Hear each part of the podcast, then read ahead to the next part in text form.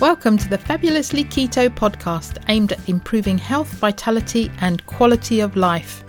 Eating real food in a ketogenic lifestyle. I'm Jackie Fletcher and I'm based in the UK. And I'm Louise Reynolds, an Aussie currently based in Bangkok, Thailand. Each week, we will be bringing you guests who share their stories and discuss a range of topics which we hope will improve your health and well-being. Many of the guests, like us, came to keto for weight loss and have stayed for their well-being, numerous health benefits, and because they are living their best lives. We hope you will be inspired to incorporate these ideas into your own health journey so that you can feel better than you ever have before. Thinking about starting keto? Take a listen to episode number two What is Keto and How to Start?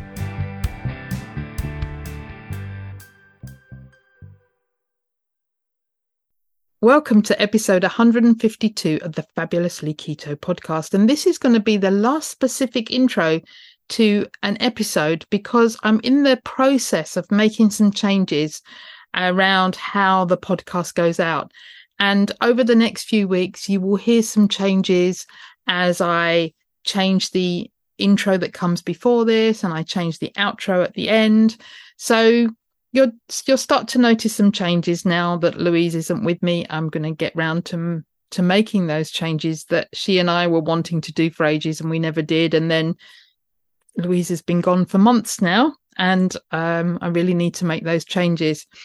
In the upcoming intros, you will get a message on how you can find the show notes with the guest bio but for the moment, if you want to find the bio and all the show notes for this episode, it's fabulouslyketo.com forward slash podcast forward slash 152. Welcome, Ellen, to the Fabulously Keto podcast. It's fabulous to have you with us today. Hi, Jackie. Thank you for inviting me along. Yeah, it's great to get you eventually. So we always start with where in the world are you? So I'm in Birmingham in the West Midlands here in the UK. Right in the middle, yeah? Right in the middle. Excellent. And so let's start with your journey and how you came to low carb, what brought you here. Go back as far as you need to to bring the listeners along with you. Okay, no problem. So, well, let's go from birth. um, when I was first born, to very young parents. My mum was 19 when she had me. I have no idea how she managed. But when I was first born, um, in the early 80s, uh, I seemed to be allergic to everything. And my parents really struggled to feed me at the very beginning. Uh, lots of hospital trips, and um, the doctors uh, gave them a big list of things to avoid. And the way my dad tells the story is that they went to the supermarket with a big shopping trolley, spent hours looking at the ingredients of everything, and came out with 200 fags because there was nothing that there that I could have that was prepackaged. So my parents um, gave me a real food diet up until about the age of seven. So everything I ate was um, cooked from scratch. Um, stews and soups and casseroles, that sort of everything was cooked from scratch. So for about the first seven years of my life, I was um, a, a, good weight. I was a healthy weight. Um, and then, of course, the food landscapes changed and food industry um, started to take allergens a lot more seriously. And one of the um, things that uh, that was on the list that I was allergic to was vegetable oil. So before the food industry uh, started to take things a bit more seriously, anything went into vegetable oil. So you could have peanut oil in and all sorts. So that's why I couldn't have any of it. But when they stopped doing that, that meant there was a lot more things that I was able to eat. So from the age of seven, I started to make up for it, and um, the the options the options started to expand and so did i so my weight gain really um, took off from then um, the doctors were very concerned about my weight um, i was gaining about a stone a year. Um, I didn't see the fuss at that point. I didn't really. I was still playing around, but the doctors were quite concerned, and we saw various dietitians, um, and they gave my parents the information on low fat diets, which was great because I could have as much pasta as I wanted, and I could have all these nicely sweet, uh, low fat yogurts. Um, so I was all for that. Um, uh, but each time I'd go back for the review, I would have gained more weight. And over the years, I started to pick up that they were just not believing me. They're not believing that I was sticking to exactly what they they were prescribing, but the weight was still gaining on. It was more of a, well, she must be getting access to some high fat food somewhere. Um, but my parents just did as they were told, and they gave us a lot of um, low fat foods. A stone a uh, year is quite a lot of weight to put on in a year, isn't it? By the time I was 16, I was 16 stone. Um, and my heaviest in my 20s, I was um, 20 stone. That's the heaviest. And that's, and after that, I stopped weighing. I was, I was just distraught by then. I'm just but, gonna, I'm just gonna work that out for our metric and American so 20 stone is um, 280 pounds, and that's 127 kilos. That's right. And for those who uh, work with BMI, because of my height, that made me so in my 20s, I was a BMI of 55. And um, anyone's familiar with the NICE guidance, that's pretty much a fast track to bariatric surgery. Mm. Um, which is where it was looking.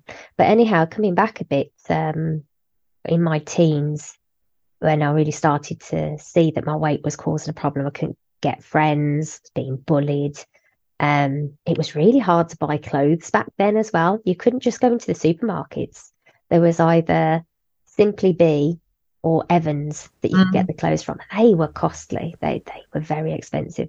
So I would get um, my aunt's blouses for school. And it was how I learned to sew as well. So my dad um, had to sew my PE skirt, you know, with all the pleats. And I, I learnt one weekend how to sew skirts because I could not get one off the rail, uh, a skirt for, for school. So I'd had to, to do all that. They sent us to lots of uh, weight management programs where they were just repeating the advice of low fat, smaller portions, and so on. Um, my mum did definitely try to to follow that. I I remember I, I must have been about 14. It was a Sunday Sunday meal, and I remember my dad's portion, which was really big compared to mine. And I remember thinking, well, say I actually said to her that uh, why can't I have a portion like my dad's? And she says, when you're old enough, you can have a portion as big as you like. And definitely remembered that because I thought, well, you watch this because I will. uh, so um, after after that, um, in my late teens, early twenties, it started to affect getting boyfriends. Um, I struggled with jobs. So when you're morbidly obese, people tend to think you're lazy. So I found myself working extra hard um, and not really being recognized for it. Um, I went to commercial weight loss programs and one in particular. Um, if you had, it was like red and green days. And on, on one of these particular days, if you cook the chips the way they said, then you could have as much as you like. It was free food. Um, I didn't realize back then there was anything such as food addiction. Um, probably when they gave that advice, they had had somebody like me in mind. I went home and I cooked three baking trays worth of these chips and ate the lot. Mm. Um, and then I went back a week later, paid my five pounds to find out that I'd gained weight. And I was completely confused because they said I could have as much as I liked if I cooked them their way. So that wasn't working. Um, and I tried many other ones as well. I tried shakes. Um, I tried Orlistat. Don't know if anybody else ever tried Orlistat off the GPs. So if you eat any fat, it makes you get rid of it. That is not pleasant if you are looking to start a relationship at all. Not pleasant. Um, that was an awful time. Um, when things got really quite dark, you get quite lonely, depressed, isolated. Um, I also started getting desperate and started um, looking for cures for obesity online. And one of the worst things I found was some capsules that promised weight loss. I still today do not know what was in those capsules, but they caused such a pressure behind my eyes that I had to stop because the pain uh, that was uh, being caused by those capsules. I tried teas um, and all sorts of different things. Nothing worked until I read um, the Atkins diet. I read the Atkins diet. Yeah. And oh, I thought this is the best diet ever. Who would not like bacon all day? and so I tried it and I lost six stone. Wow. Uh, which w- which was brilliant. And then I started to reintroduce carbohydrates, and at some point must have started bread. Um, and that was it. It was all off again. Then I put all the six stone back on, plus more, and I couldn't get back into doing a low carbohydrate diet. It was just too hard. Everything was too hard. Then um, I did a, a, geographical, as we call it. So decided that everything was wrong in England. There was nothing wrong with me. It was England. So I left the country and I started traveling and I ended up in Spain. I uh, taught English for a few years in Spain.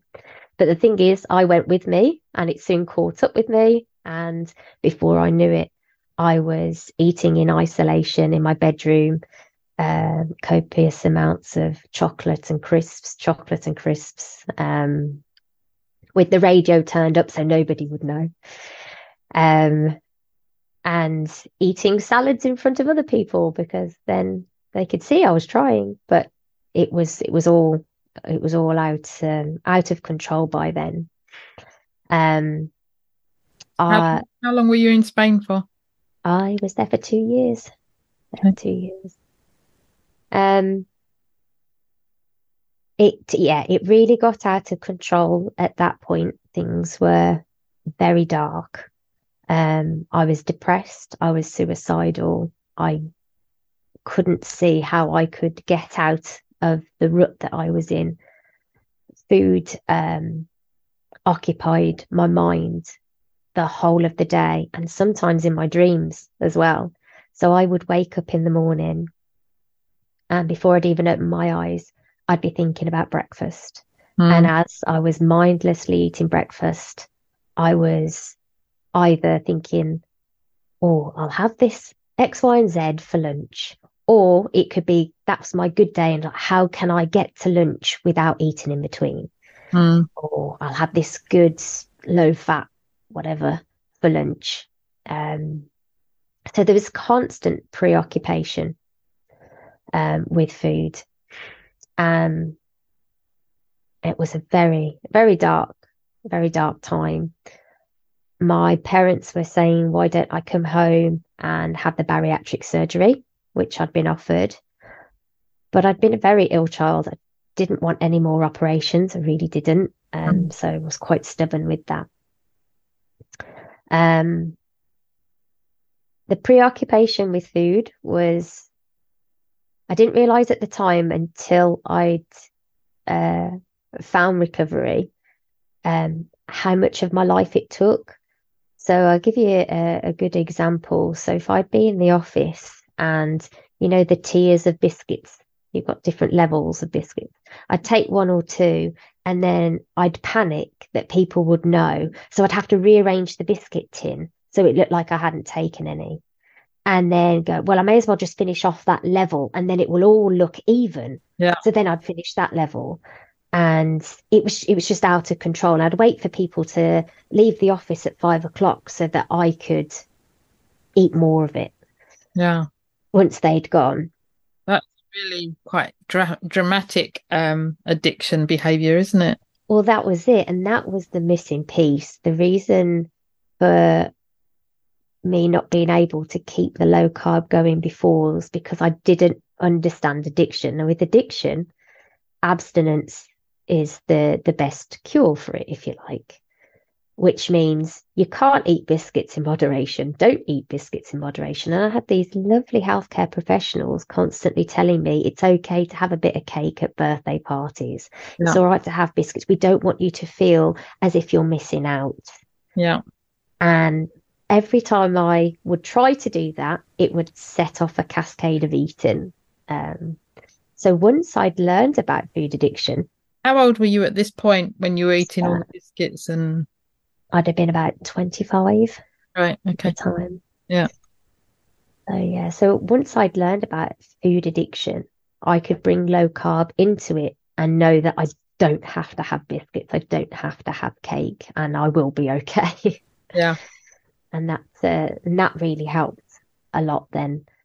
And well, I, was, I started the low carb about when I was about 26 again with the knowledge of food addiction. So how did you um, how did you find out about food addiction? So a, a group of people in um, Spain had they had a, a, food addiction support group. Wow. And I went to that, uh, which was absolutely amazing because I also thought I was the only one in the world that felt this way about food. Um, and once once I'd learned about a food addiction, I could have low carb, start low carb diet, um, well, a lifestyle really, because it's not really changed. Um, and over two years, I lost 11 stone. Wow. We, and I've maintained that because of low carb and the knowledge behind food addiction for 14 years. I haven't had chocolate for 14 years. And that was my biggest, my biggest, uh, nemesis, really. I've had my quota for my lifetime. yeah. Well done. Thank you. So it's it's like alcohol addiction, isn't it? You you have to if you've got that predisposition to be addicted to it, you just have to abstain. Yeah. And you know, that's not me and I can moderate. But actually for the last five weeks, six weeks, seven weeks, I've been abstaining because I've been doing carnivore. Mm-hmm and actually it, it's another level of freedom in a way because that should i have you know i'd have one square of chocolate a day maybe. Um but sometimes i think maybe i shouldn't have that one square of chocolate but there's still this toing and froing in your head should i shouldn't i shouldn't oh i'm just going to have it it's only one square of chocolate. But when that when you're not having any it it's it's another level level of freedom that you you come to, isn't it? Absolutely. I don't have that preoccupation with food anymore. I don't wake up and think about breakfast. Um, I don't clock watch for my next meal. Um, I I don't have that preoccupation of I shouldn't have this or I should do it this way and maybe I should cook it the other way none of that anymore. So I have li- I have life in between meals now. I have my meal. It has a beginning, it has a middle, it has an end, and it's done. It's it's not always easy. It's not always easy. If I'm very um, emotional, um, or life gets a bit rocky, then those those thoughts can come back. They they they do start, but there's little tricks that um, you kind of pick up along the way. Um, so sometimes if my husband cooks a really well, i'm very lucky my husband does all the cooking.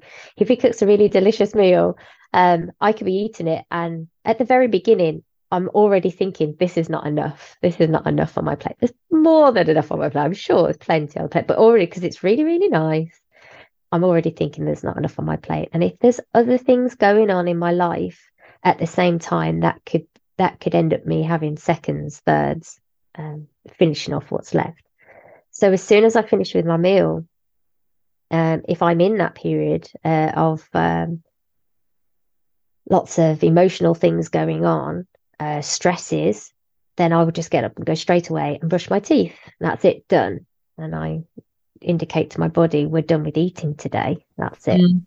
And Yeah. kitchen's closed. so there's little tricks that you can do like that. Yeah. So do you have any other tricks that you might use if you're going through particularly rocky period and Yes, absolutely. Um, having having other people to speak to that Yeah. feel the same is really hard um, to explain food addiction to somebody that doesn't have it. They don't quite understand it.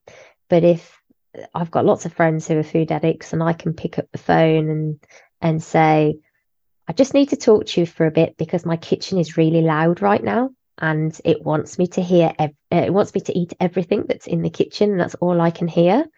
And we talk about usually end up giggling about it because it's really ridiculous. Um but it, yeah it's just the way that that my brain seems to be wired and it's very easy to fall back into it.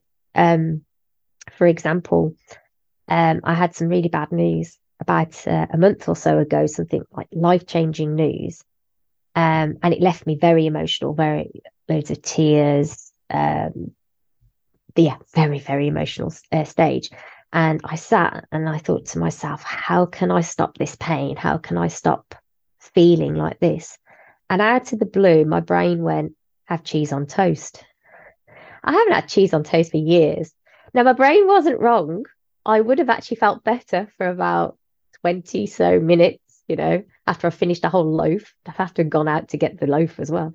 But it wasn't wrong. That was the go to for comfort in the past. yeah. Um, so at that point, I picked up the phone and spoke to other people that understand and just explain how absurd my head went to stop feeling that pain at that time.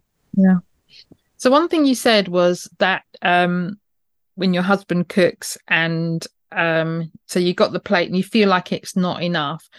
So I'm assuming it's all low carb food that you could eat. Yes. Is there any reason why you couldn't eat seconds and thirds until you absolutely stuffed? Would that trigger anything or you know what because I'm sure that the foods that you're eating are not um addictive per se. So what what would be wrong in having seconds or thirds maybe or Yeah. just eating until your body says you know what i've really had enough which might only be halfway through your second helping Well, for one, I'm really good at overriding that, so I'll Yeah. just ignore it and finish it anyhow. yeah Um, and the other uh, the other reason is uh, why do I want those seconds and thirds? It's not because I'm hungry. yeah It's because I want to get away from whatever emotions that I'm feeling at that time, yeah and that's that's no good to me. I need to be able to um, feel those emotions and let them pass. yeah sit with it and Yeah, don't don't try and stuff it down. Yeah. So one of the, the lovely phrases that I've picked up along the way is to face my stuff, not stuff my face. Mm, yeah i think uh, is it renee jones that says that It might be. It may well be. Yeah.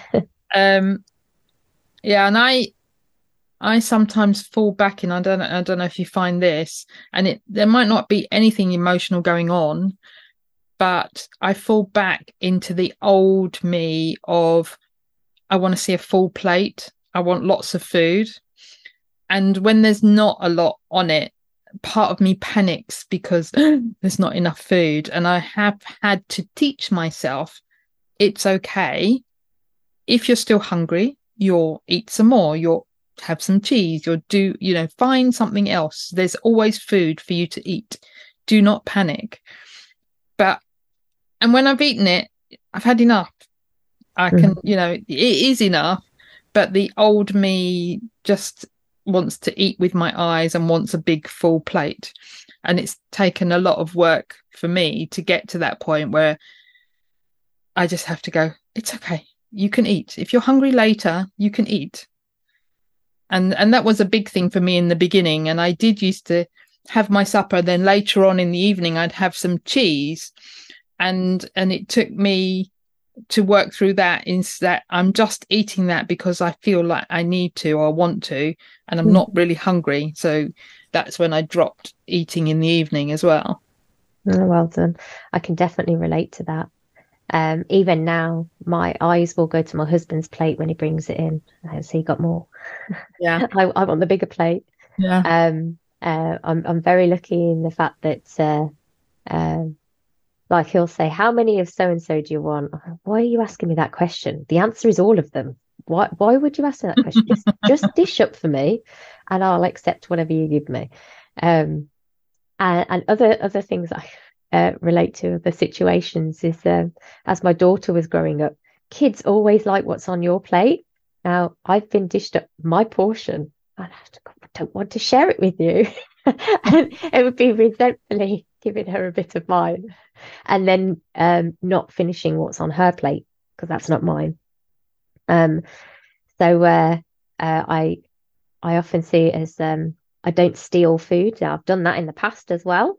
Yeah, I've stolen food. I don't steal food anymore. So if it's on somebody else's plate, it's not mine. So don't take it. Don't finish my daughter's plate. But yes, she loves taking it off my plate. And it's taken me years to go, I I will survive if I don't get that bit of sausage or whatever.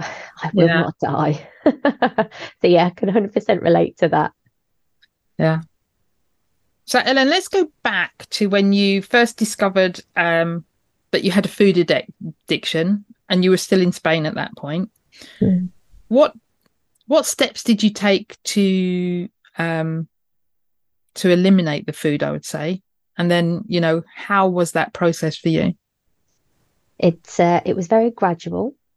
I think if I tried to eat the way I do now back then, it wouldn't have worked. I would have just given up and eaten everything else and perhaps eaten myself to death. Um, first thing that I did was to go to um, to stop what we call red foods. So red foods are anything that's triggering for me, and they were all, always ultra processed foods, so uh, biscuits and chocolate and the like. Um, I would stop those, Did you did you just well- cut them out cold turkey? And to go down to three meals a day. So not eating in between meals. And that was probably the hardest time. So when I put down chocolate, because I'd never had the small chocolate bars, they were always the big chocolate bars, and it was always two. Um, I I first put down chocolate. Uh, I knew I had to, and that night I went to bed and I cried myself to sleep. I cried myself hoarse, snot tears everywhere, as if you were taking a dummy away from a baby and Mm. they have to try and figure out how to self soothe. I went to bed that night thinking, I'm going to die. If I don't eat chocolate, I'm just going to die. This, this is it. This is the end. But something beautiful happened the next morning. When I woke up, my first thought was, actually, no, Ellen, you're going to die if you keep eating chocolate. Mm. And then um, the withdrawal started um, over the first few weeks. Um, awful stomach upsets, headaches, oh, the irritability. I was so glad that I pretty much lived alone because I was so angry. Um, I was very fortunate to have a job where I worked early in the morning and in the evening. So I had the middle of the day to myself because I was so tired. Um, and I would sleep between meals because that preoccupation was still there. Yeah. Um, Siesta time. yeah, yeah, but also in the morning. So I would sleep between breakfast and lunch, and then have my lunch, um, and ha- and, then and sleep again. Just just to get past it. It was just really hard to get past it. Um, and Was- the the, the Sorry. three meals. That's okay. The, I'm the, going to ask you a question. Was the sleep um, a way, an avoidance mechanism, or was it that you were physically tired?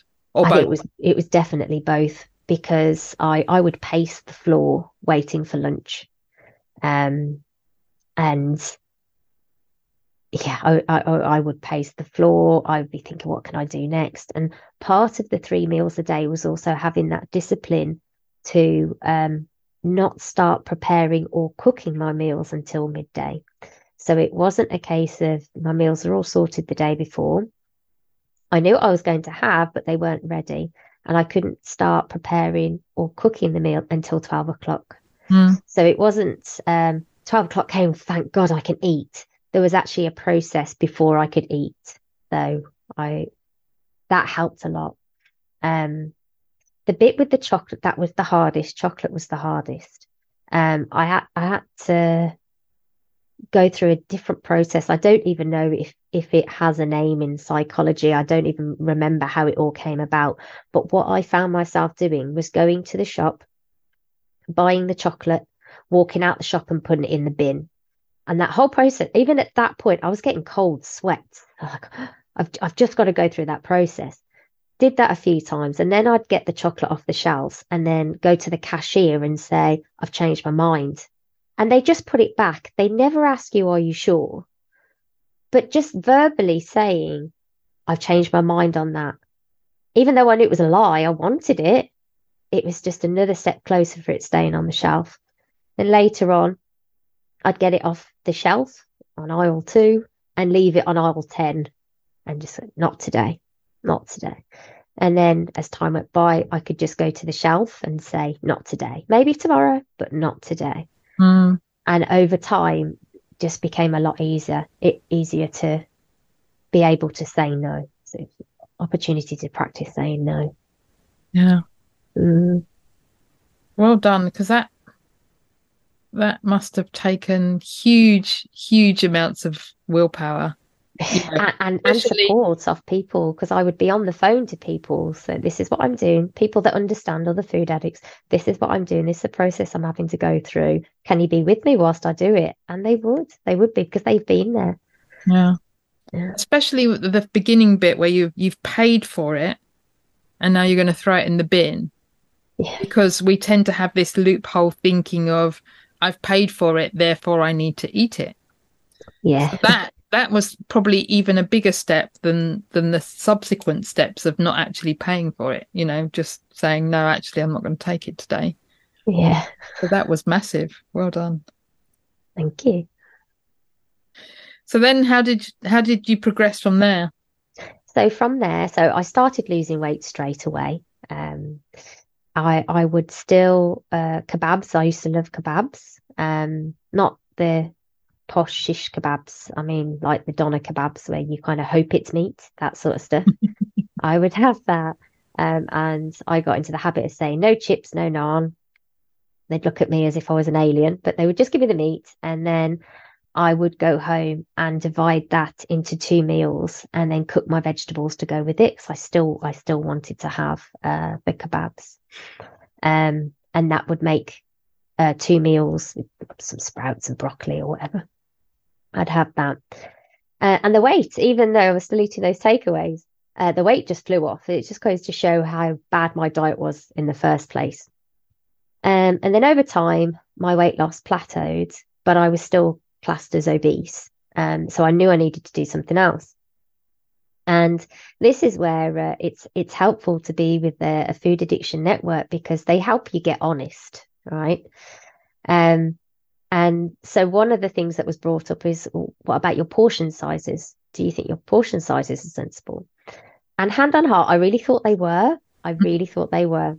So I was given a, a given a, um, a suggested uh, diet sheet with a certain amount of ounces and what have you. It was a long time ago now. I can't remember what they are. And I weighed my meal out. So I was on the phone to somebody. Okay, I'm going to weigh this meal out now and see what it's supposed to look like. And I remember looking at the pork chop that they they'd suggested at the time. And I thought, what am I going to do with the other side of my mouth? This is ridiculous. and it just showed me how big my portions were. And I, I laughed at it. I laughed at it at that point. So I was in, I must have been in a good place. I laughed at it at that point. I, I panicked as well. I, you know, I can see my plate. You know, usually there's food on it, but all of a sudden I can see my plate and I go, okay, so this meal is meant to last me until the evening. Oh my God, how am I going to manage this? But I ate it. I felt okay. And I made it to my next meal. Who knew? Um, so yeah, it helped me get honest, and then I understood portions. So I, my portion started to reduce as well from that point, and the weight loss started again. Yeah. So what? When? When was this? as in how old were you or how many I- years ago was that? So I'd have been about 26 by then because it was over the two years. Oh, so okay. Yeah. Um, we before we came on air, we were talking about how my weight has plateaued, and I and I am sure that I probably eat too much still, Mm. even though it's a lot less than I used to. Yeah. I mean, if I went back to weighing, maybe I would find that too. I'm just not in a position to start doing that today. Today, I can just accept where I am um, as well. But uh, yeah, maybe. Yeah, but you look fab, so why Thank worry? you. Thank you. And and I'm healthy on the inside as well, which is important. Um, I I did that bit of weighing and measuring for a while. Um, uh, I was a lot sober in my head at that point, and I knew I didn't want that to become um a, a diet for me that I constantly had to obsess with what I was weighing and measuring. So I came away from that and I just agreed with somebody else who was a food addict that once a month at a drop of a hat when they decided they would say it's a weighing and measuring day today and i would just do it. And it was always interesting that once a month how my portions of yogurts would have have increased by then or um, my other parts of my meal would have increased over that month when i started doing things uh, freehand. Yeah, so that was helpful. That was helpful. Yeah. Do you still do that? the way in measuring now haven't done it for a while now my weight has stayed the same for years even after my pregnancy within six months i was back to my weight uh, How old's your daughter? she's seven Have you got any other kids or not? no just her yeah Lovely, lovely. It's a very cute age, seven. she is and she's she's a mommy's girl a hundred percent mommy's girl So one of the things you um, mentioned is that your dad and your sister were also food addicts, yeah and they took a different journey. So can you tell us about that? Yes, yeah, I can. Um, so when I started to lose the weight, um, it was a quite a shock for them. Um, my dad and my sister also morbidly obese at the time. Um, so I would be coming home every term, uh, and each time they saw me, I'd be a lot lighter. Um, and at some point that they were, oh, I'm a bit worried about you. You look a bit ill. I really do think it's just because they've never known me that way. Um, I was fine. I was quite healthy. Um, but it inspired them to want to lose weight as well. Um, that they both took the um, bariatric surgery approach. Um, and for my sister, uh, it worked um, quite well. Uh, but as we see, as we see in the evidence, uh, within five years, people start to regain the weight. And she acknowledges herself that weight has started to come back on. But worse so for her is she has never got over that preoccupation of food. Hmm. Um, and there's always a panic. And with bariatric surgery as well, you find that you have to eat more frequently. Yeah. So it's almost like it that problem is doubled for her. So having six meals a day instead of three. And it's very hard to uh, sit with a small meal when you've still got a fat head. yeah. um, and she struggles. She throws a lot of it away. And my dad's the same. Sadly for him, his surgery didn't go so well.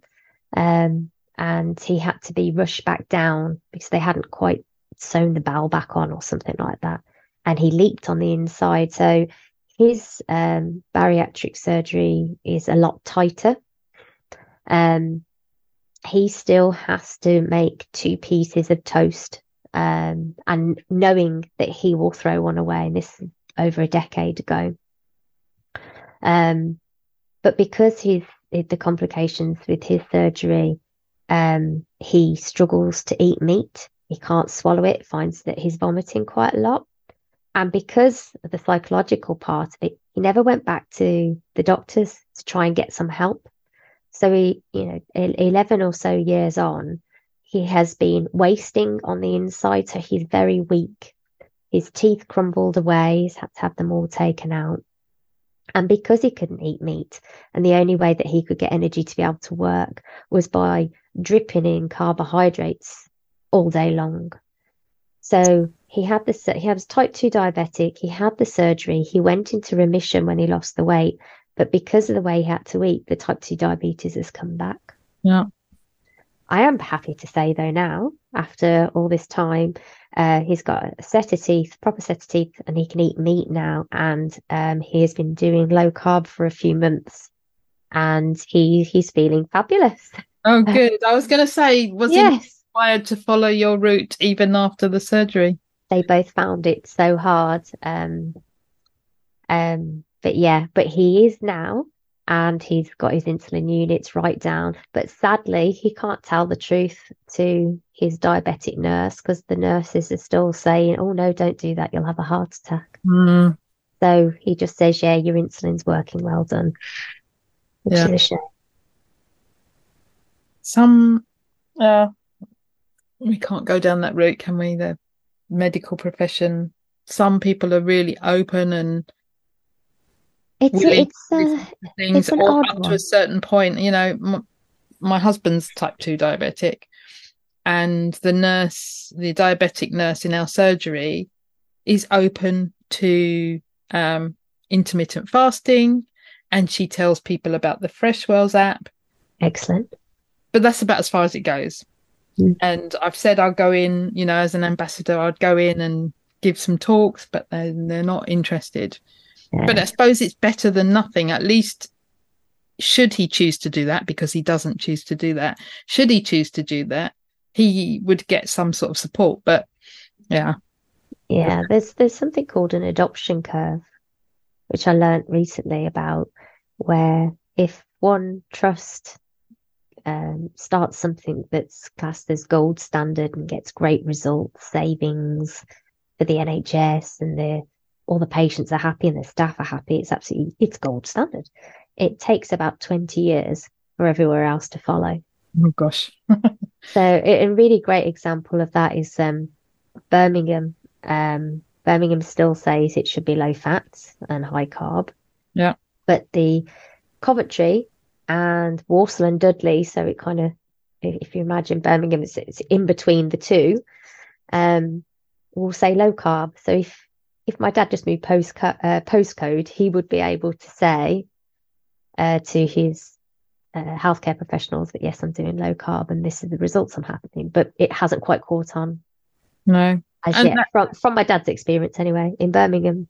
Yeah. And for most of us, we just have to get on and do it ourselves. And um, a previous guest said he decided to take his health, make it his responsibility. And I think that's what we've got to do is just be responsible for ourselves and not expect the doctors to do it for us. Absolutely, but I can understand as well about the um uh the struggle with the doctors. So um when I came back from Spain, I'd lost all the weight.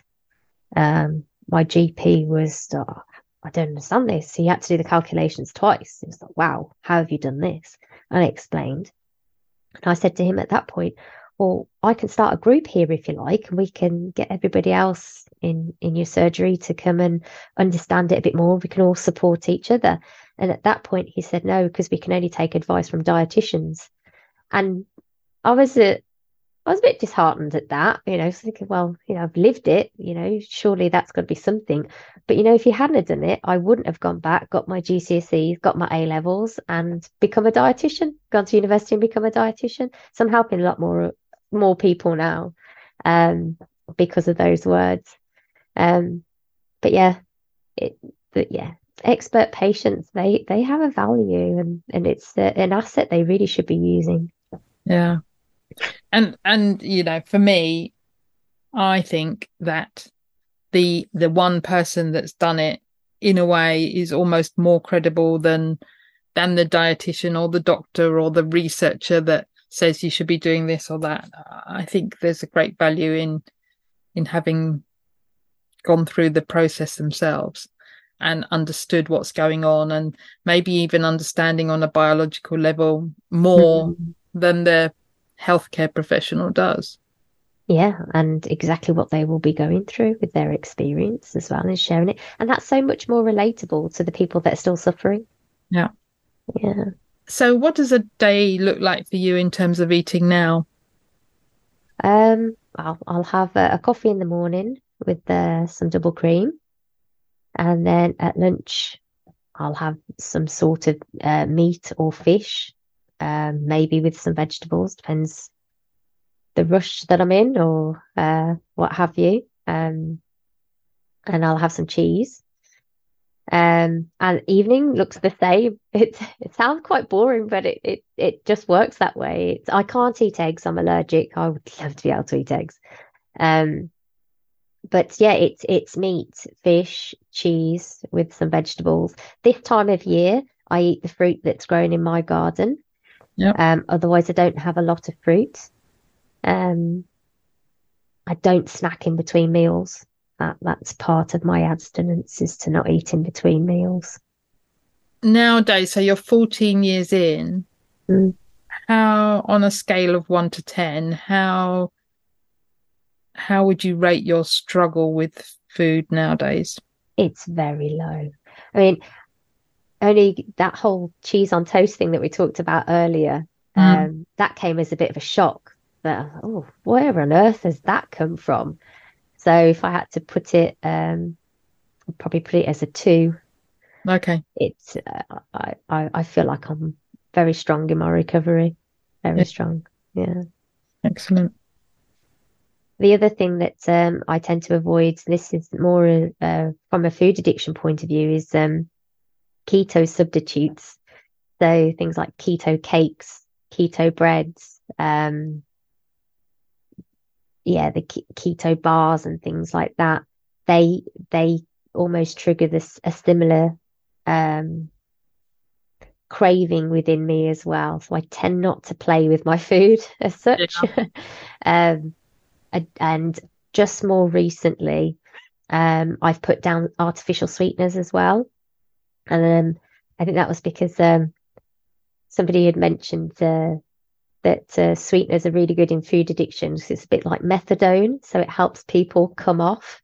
And it occurred to me that I'd been on my methadone for 12 years. I thought maybe I ought to stop this now. And that was actually quite hard. And I found myself having withdrawal symptoms from that as well. And all of a sudden, the um, the sweet dreams started to come back uh, during that process. I didn't realize the effect artificial sweeteners were having on me. Um, but they they play a role if uh, you can't um, come away from sweetness cold turkey completely. Um, but uh, yeah, there was there was definitely something going on with those as well. Um, but I've stepped away from all of those now as well. Yeah, I was going to ask you about that because um, I think there's different people have different response to sweeteners, don't they? As as to how they trigger. And I, there was about three or four years ago, I started to make ice cream that uses um, xylitol. Mhm. And I've never been a great one for ice cream. You know, I can take it or leave it. Um, but I thought, oh, it would be nice to have something after as a something sweet. So I made some ice cream. And wow, when when that was in the freezer, I had to have some every day. Yeah. And in the end, I had to stop making it because I was eating. Not only was I eating more than I wanted to, but I was having to have it every day, and it was it was almost like an addiction. Um, so I I do have some sweeteners in the cupboard, but I can't remember the last time I used them.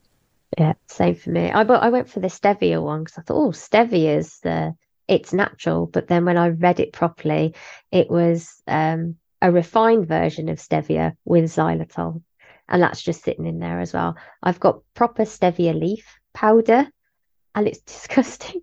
so it's definitely like not like the re, uh, refined stevia. It it's it's like sweet cabbage. It's, oh god, this is awful. So I, I have no desire to keep going back to that jar to make anything else out of it. But uh, yeah, I don't. I, I, yeah, I don't play with my food anymore. Um, Yeah. it's just it's safer not to. Yeah, and I never got into replacement. Uh, you know, I, in the beginning, I never made biscuits or cake. Um, yeah, or cake or bread. I just did like probably like you're doing now, just food, real food. Mm, Um, and, and I have since, you know, tried certain things, um, but I don't, I don't do it all the time because I, it, it still makes you want to eat more. I think if Yeah. you've got biscuits or cheesecake, well, especially cheesecake because it's going to go off. So um, you just have to Mhm. eat it, and no one else is going to eat it. So I just eat the whole thing. Yeah. So uh, I yeah, I haven't made anything for a long time. Yeah.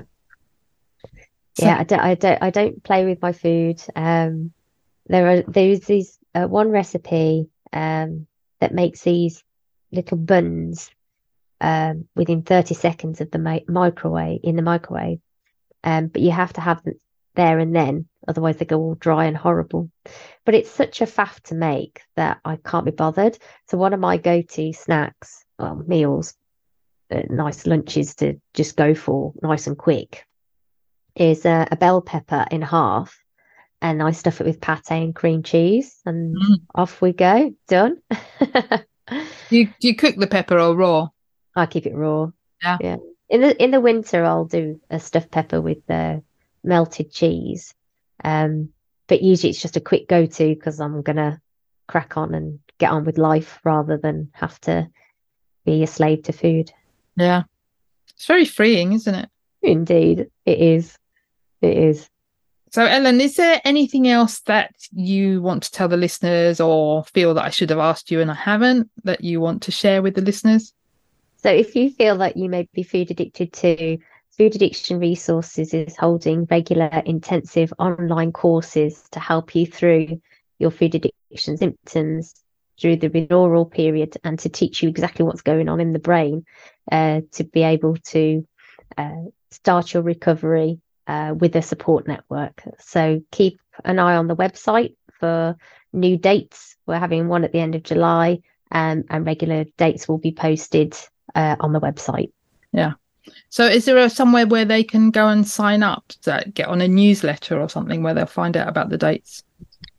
Yes, absolutely. We have got um, a link to register an interest form. It's just uh, your name and email address, and you can get a, a regular newsletter, a monthly newsletter that will also have all the dates on there.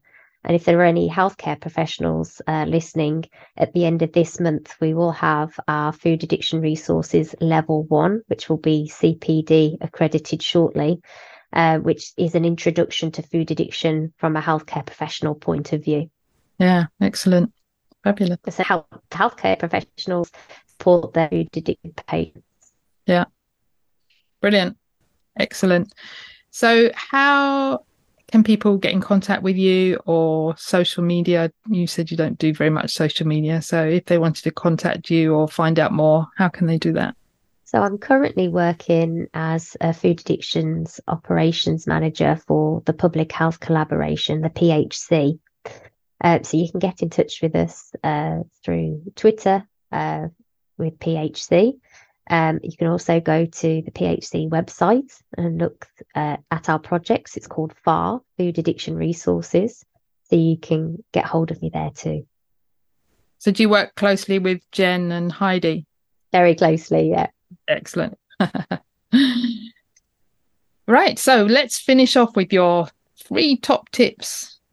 So, my three top tips to anybody that has listened to my story and thought that I had just read their story would be start off a little slowly um, and have a look at the ingredients of your foods. And if in the first five ingredients there is sugar or flour, wheat flour, in the first five ingredients, don't eat it. Start off with that. The other tip would be to find a support network of like minded people, people in food addiction. So, for example, uh, at the PHC, we run uh, support groups for food addicts and we run courses to help people understand and start um, the uh, the low carbohydrate diet and get you through withdrawal. So having a support network is really valuable to be able to reach out to people when things get tough. Can they find that on on the PHC website? They can indeed. Excellent. Yeah. Um, and the other top tip I would have is um, practice saying no to the foods that you can't eat. Um, And that's under the whole fake it till you make it, because at the very beginning, you're saying no, but on the inside, you know you're lying. That's how I felt. I was just saying no to the biscuits, and in the inside, I'm just lying to them. Um, but eventually, you practice saying no enough. Ev- eventually, I started to believe it. I started to believe I didn't want it, and now I definitely don't want it. So, those would be my three top tips. Yeah. I love that one, the practice saying no, because um, I'm going off on holiday on Friday, and and I know that in my head I will be wanting to eat different things, and so what I love about what you just said is say no even though you know you're lying. Yeah. So I've got to practice saying no even though I know I'm lying because quite often on holidays I will be a bit more lax with my diet and not worry too much. But I really want to stay a bit stronger this time and not put all the weight back on. So I, ah, I, I went on a... practice saying no, even though I know I'm lying. That's it. I always felt for, for years that I have to say no and give a reason behind it. Oh, no, I don't want that biscuit. I'm allergic or I'm diabetic or whatever. And I'd have to, I'd have to give somebody the reason. They didn't ask for it, but I felt like I had to give a reason for why I'm saying no. And somebody told me quite recently, someone in the PHC actually, quite recently said, actually, Ellen, no is a complete sentence. I thought, oh my gosh, it is. So I've been practicing that more recently, just no and leaving it. And people just accept the no. I don't know why I got myself all into a tiz about having a spiel to say if they say, why not? Most people just go, okay, and move on. yeah, I like that one as well. I've heard that recently. No is a complete sentence. Uh, like it. yeah, that's another one to add. Bonus tip. yeah. So thank you for being with us today.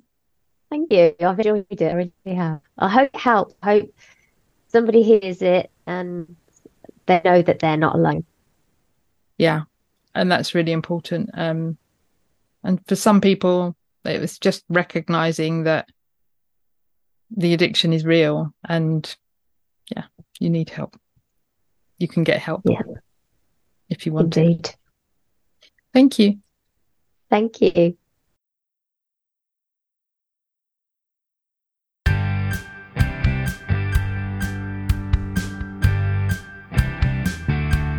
It would be great if you could support us through Patreon. Go to patreon.com forward slash fabulously keto and you can choose the monthly amount you wish. Can you recommend a guest we can interview? If you can, click on the link in the show notes to send us your recommendation.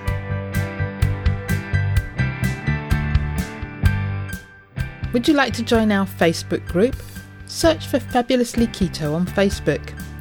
Our Facebook page is called Fabulously Keto and you can follow us there. Or you can follow us on Twitter. Our handle is Fabulously Keto. Or follow us on Instagram, Fabulously Keto1. Did you enjoy the show? Let us know you listened by tagging us in your Insta story or Instagram post using the handle Fabulously Keto One and the hashtag TFKP. All the links are on the website and in the show notes. If you haven't subscribed to the podcast, click the subscribe button. Reviews help us to be found and reach new listeners please leave a review of our show on your preferred podcast listening platform. We appreciate you taking the time and read them all. Disclaimer The information in this podcast is for informational and educational purposes only. Nothing in this podcast can be taken as advice. Whether our guests are doctors, healthcare professionals, or not, they're only sharing their own opinions and stories and this does not constitute a doctor patient relationship. It's always best to seek professional medical advice should you wish to make any changes to your current medication or treatments. Also, speak to your own doctor if you have any concerns about your health or you wish to make lifestyle changes, especially if you're taking medication.